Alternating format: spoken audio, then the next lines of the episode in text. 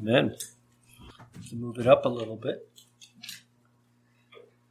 Well, I bring greetings from Grace Reformed Church of Dickinson, North Dakota, and from Grace Reformed Church, Willows, California, and the Reverend David Voytek. That a wild thought? Yeah, David was ordained and installed two weeks ago. And it's the first time anybody ever asked me to do any of these things. This is the second time. Uh, so this is a, a, new beginnings here. I, I just wanted to remind you, have you guys kept track? Do you realize that this church has been going on for 60 years? Is it 60 years this year or next year? I can't remember. I think it's in 64 is what I'm thinking. When I was here, it was 30 some years, and that was 25 years ago. Can you imagine that? 25 years ago, I was talking to someone just recently, said, Yeah, I was here for four years. He said, Seemed longer than that. so, anyway, so uh, greetings from, uh, from your brethren, your sister churches, and uh, let's go ahead and pray and ask the Lord's blessing now. And if you have, uh, no, my son corrected me. Turn in your Bibles to uh, Psalm 133 will be our Old Testament scripture reading. But let's go ahead and pray and ask for the Lord's blessing. Father in heaven, we do come before you, and once again, we acknowledge that apart from you, we can do nothing. We are in need of grace, not just in salvation, but every moment of our existence. Every time we breathe in, we inhale your grace and mercy. We pray, O oh Lord, that you would use the exhale of that breath now as we hear your word read and preached concerning our call in service to you. We ask, O oh Lord, for your blessing. We pray that these words would not be forgotten.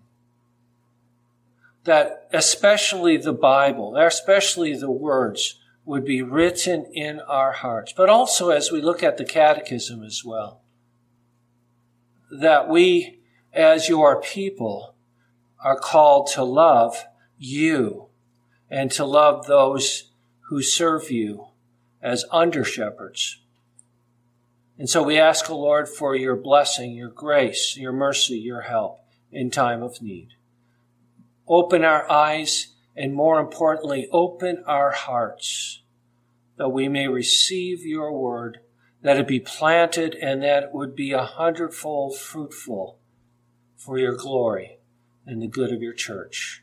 We pray this now in Jesus' name. Amen. Something I didn't need 25 years ago. Um, anyways, if you'll turn with me to Psalm 133. It's probably very familiar uh, to you. A song of ascents of David. Behold, how good. Hmm, that, that's kind of an interesting theme. How good. And how pleasant it is for brethren to dwell together in unity. It is like the precious oil upon the head, running down on the beard, the beard of Aaron, running down on the edge of his garments.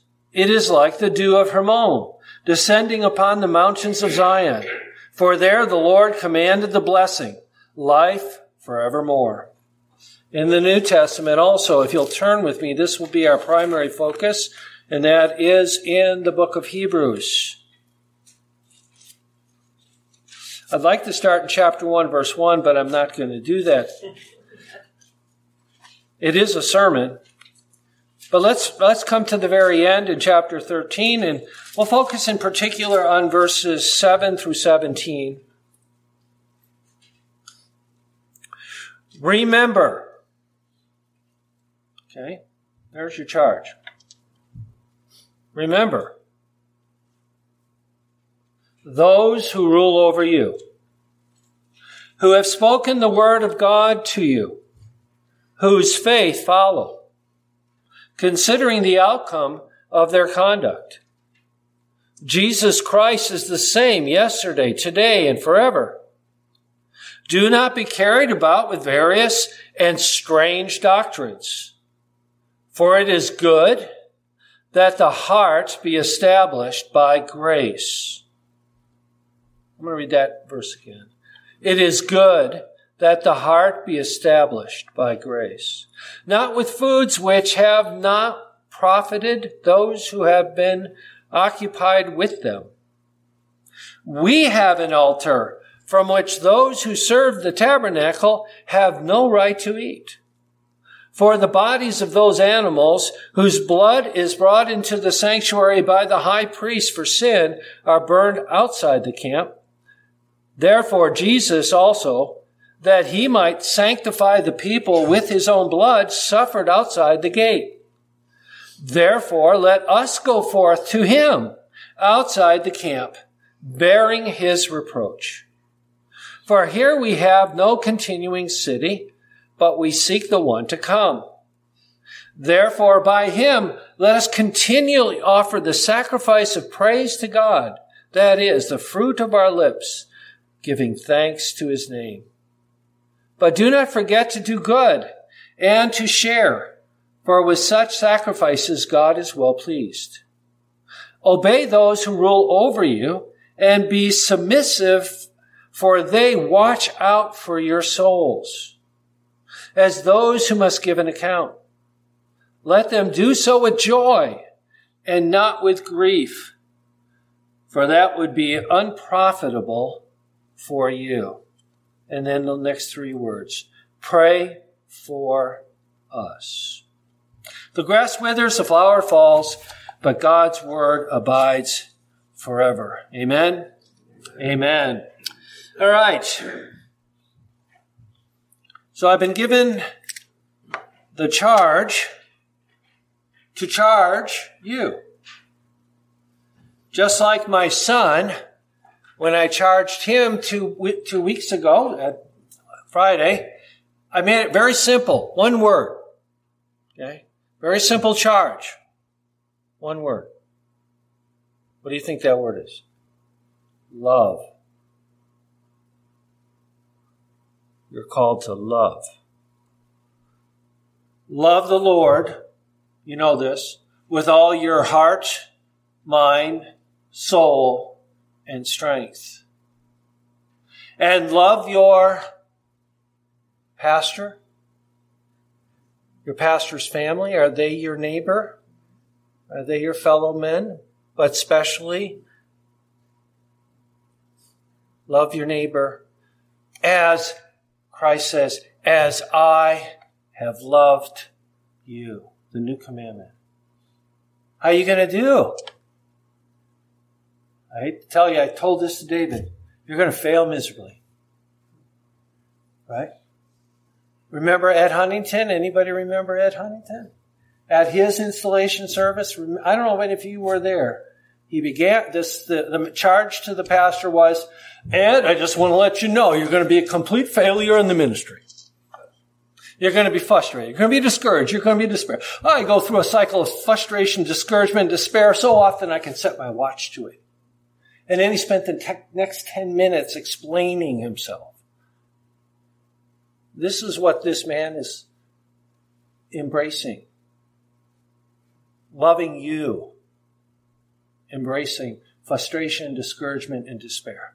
But I just wanted to say that it was the most encouraging sermon I ever heard. Why? Because it's normal. Brother, you know this. It's normal, right? I can do nothing in myself, but I can do all things through Christ. All right. I wanted to say, as I thought about this, I thought about our time here and how could I summarize my time, four years? It was, you loved us. You loved me and you loved our family. What I mean by that? You had to put up with this new preacher I think back at some of those sermons that I preach and I go, boy, those people were very patient with me. They are terrible sermons from my perspective. But you loved me.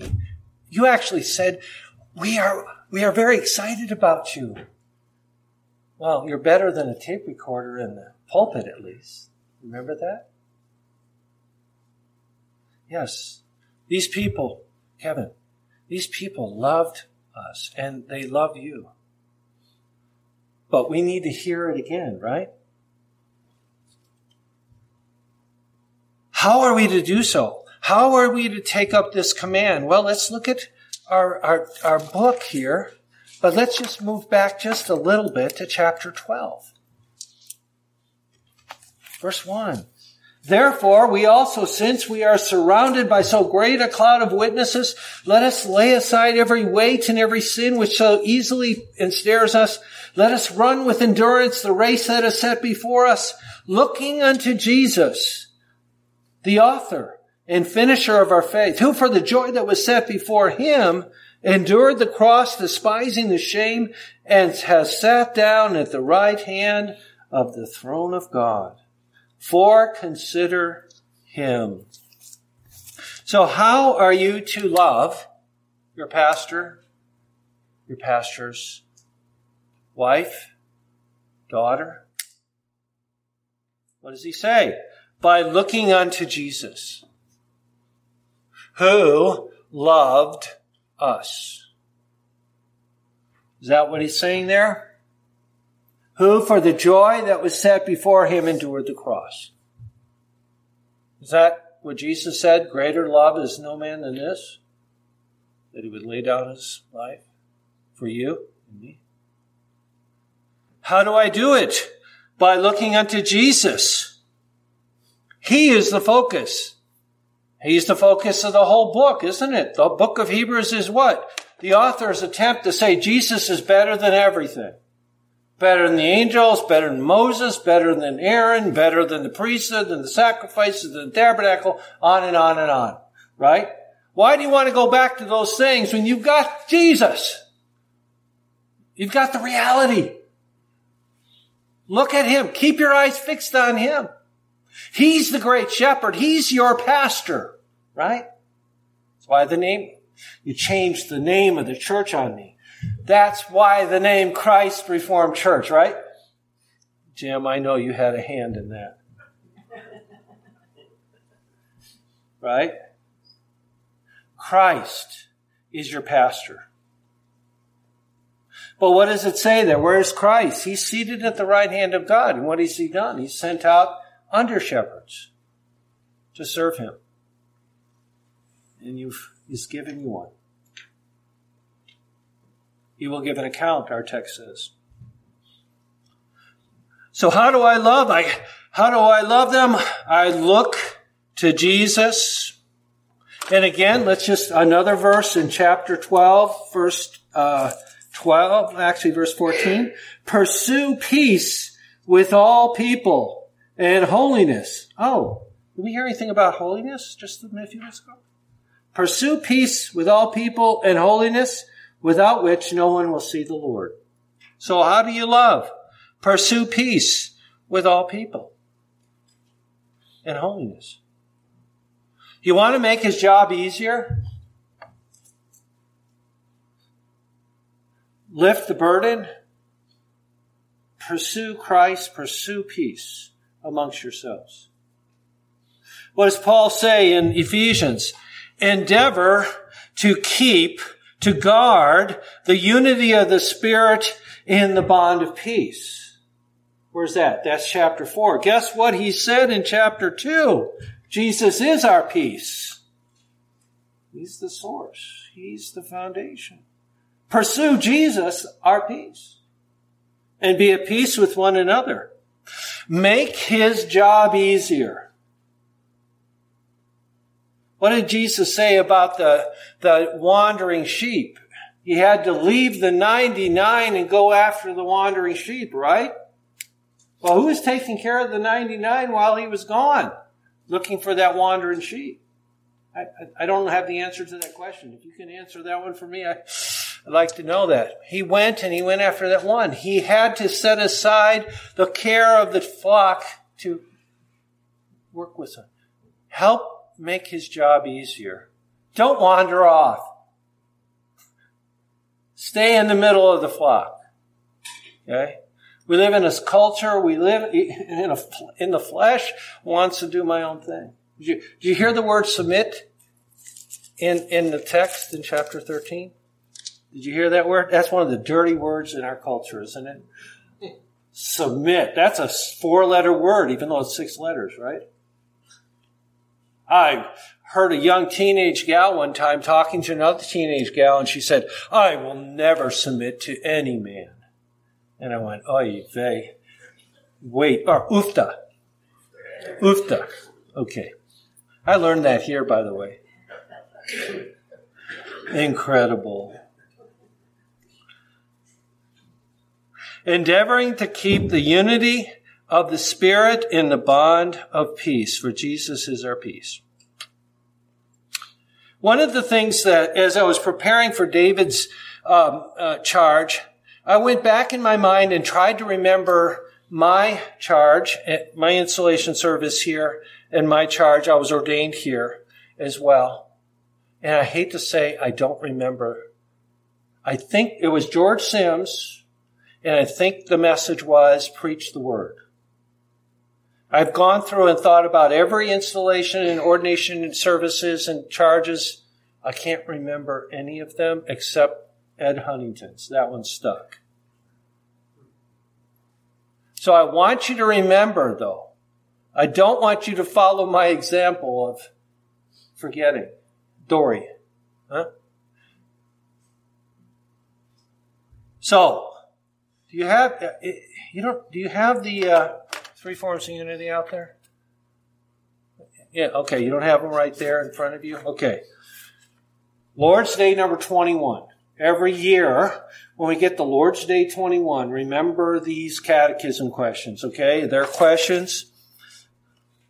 Went and heard a Dutch, a Dutch Reformed guy. He doesn't refer to them at, as the numbers. He refers to them as Lord's Day. But we refer to them as Catechism Question 54. Listen to these words. And again, I'm hoping and praying that when you come back, that you will remember these words. What do we believe concerning the Holy Catholic Church? Did we confess that just a few minutes ago? We say we believe it? What do we say? That out of the whole human race, from the beginning to the end of the world, the Son of God, by His Spirit and Word, gathers, defends, and preserves for Himself unto everlasting life a chosen communion in the unity of the true faith. Okay? Who's the one who gathers, defends, and preserves? It's the good shepherd. It's the chief shepherd. At least that's what it says here. Right? But well, how does he do it? Through his word and spirit. You're, you have a minister of the word. You know the word minister means deacon, servant, He's a servant of the word. Through his word and spirit, through his preaching, Jesus gathers, defends, and preserves for himself an everlasting, unto everlasting life, a chosen community in the unity of the true faith in that I am and forever shall remain a living member of this communion. Is that an identity statement? Someone asks you, who are you? I belong to Jesus. Catechism question number one, right? I am righteous in Christ before God and an heir of eternal life. Catechism question number 59. And here it says, I belong to the church. I am a member. My identity is I belong to Jesus and his people. And then question 55. What do you understand by the communion of saints? First, that believers, one and all, as members of the Lord Jesus Christ, are partakers with him of all his treasures and gifts. Second, that each one must feel himself bound. That's a strong word, isn't it? Must feel himself bound to use his gifts readily and cheerfully for the advantage and welfare of other members. Okay? What are you charged there? To love one another. keep the unity, and use the gifts that God has given you. Well, I don't know, Pastor. What, what are my gifts? Well, one way you find out is just get out there and try, and they'll become evident to you and others as well. I met a man uh, recently that thinks he should be an elder. He was placed in some positions or some opportunities. The other members said, no, not yet. There's a lot of maturing that has to go on before this man will ever be an officer in the church. It's hard for him to accept that because he believes he's called and he believes he's got the gifts. But we need that outward calling, don't we? The church saying, yes, we see those gifts. Well, what is your gifts? What has Christ given the church? What has Christ given you to give to the church? If you don't know, go to your elders, pastor. Go to your deacons. Go to your one another. Again, what does it say? One must feel himself bound to use his gifts readily and cheerfully for the advantage and welfare of other members. Is that love? Would that be a good, tangible expression of love for one another? Is God has given me something and I give it to you. I love what the, the Greek on that one, cheerful, hilarious, right? Hilarious givers. That's what we're called to do. Your charge.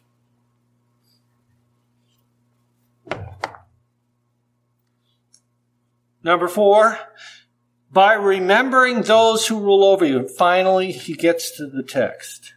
Verse 7. Remember those who rule over you, who have spoken the word of God to you, whose faith follow, considering the outcome of their conduct. Doesn't that sound familiar? Didn't you just preach on that in First Timothy? Yeah. Remember those who rule over you.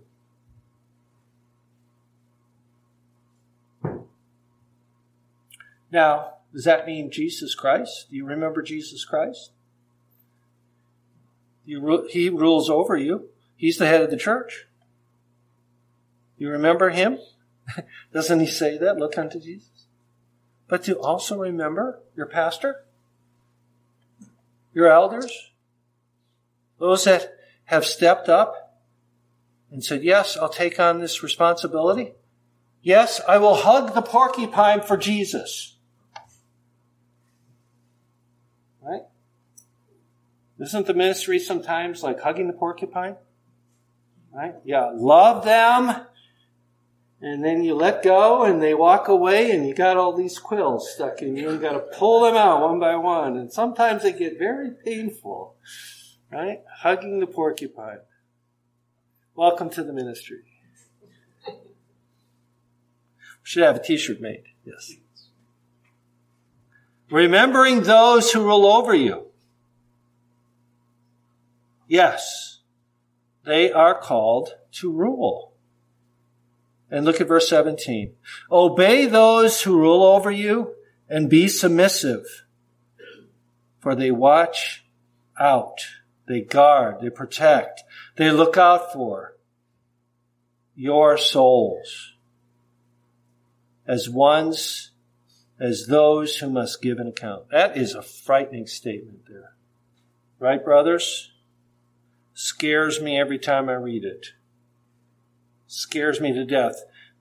When I was in California, there were, there were churches you drive by and it looks like a shopping mall. There's tens of thousands of attenders. And whenever I drove by one of these mega churches, I said, thank you God for not making me pastor of that church. I don't want to be responsible for 10,000 people that I don't even know their names or anything about them. Thank you, God, for giving me a small church. I know every single member. I know every single visitor. Pray for your pastor. Pray for your elders. Pray for your officers, especially the elders. Pastor says in this text what?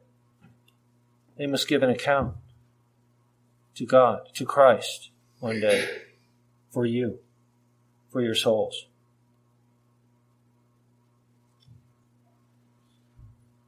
Obey. There's that bad four letter word. Submit. Oh, that's another one. But isn't that godliness? What was said earlier? God calls us to submit. How many of you, you can raise your hand, I want to just see us. How many of you believe and confess that Jesus is Lord? Okay, those who did, not raise your hand, we need to talk afterwards. Okay. Um, what does that mean? Is those just another four letter word? Lord? Does it mean anything? When Jesus says jump, what do you do? What you should do is say ha hi on the way up. Right?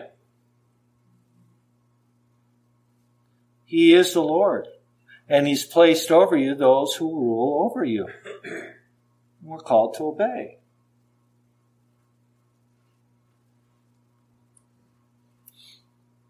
And finally, like I said, verse 18, pray for us. Pray for them.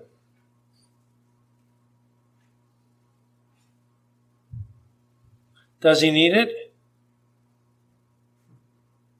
Sure does. Paul continually asks, and throughout his epistles, pray for us. He's called to the word in prayer, but he needs the word and he needs your prayers, for sure.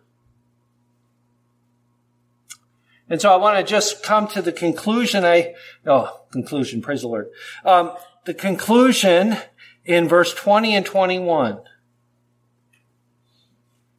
Now may the God of peace, who brought up our Lord Jesus from the dead, that great pastor, shepherd of the sheep, through the blood of the everlasting covenant, make you complete in every good work to do his will working in you what is well pleasing in his sight through Jesus Christ to whom be glory forever and ever. Amen. Not a good summary of everything you've heard tonight? He's the shepherd. He's the one rose from the dead. He's the one who rules. He's the one that's making you complete. He's the one that enables you to do any good work according to his will through him. And so again, your charge, one word. So at least you can carry that one home. What is your charge, brethren? Love. And, and love God and love your pastor and his family. Okay? Amen. Let's pray. Father in heaven, we do come before you. We thank you, Lord, for giving us under shepherds. We thank you, Lord. We've been praying for a man after your own heart to pastor this church. And we see and we rejoice that you have answered our prayers. And so we do pray that you would strengthen him and equip him to be that follower, following the great shepherd, and also to be a leader, leading the flock through Jesus Christ. We pray, O Lord, for this congregation. We thank you for the love that they have shown for 60 some years to so many pastors and now they have an opportunity to do so now. We pray, O oh Lord, that you would bless them and enable them to live at peace with one another, endeavoring to keep the unity of the Spirit and the bond of peace, looking unto Jesus, the Prince of Peace. We pray this in Jesus' name. Amen.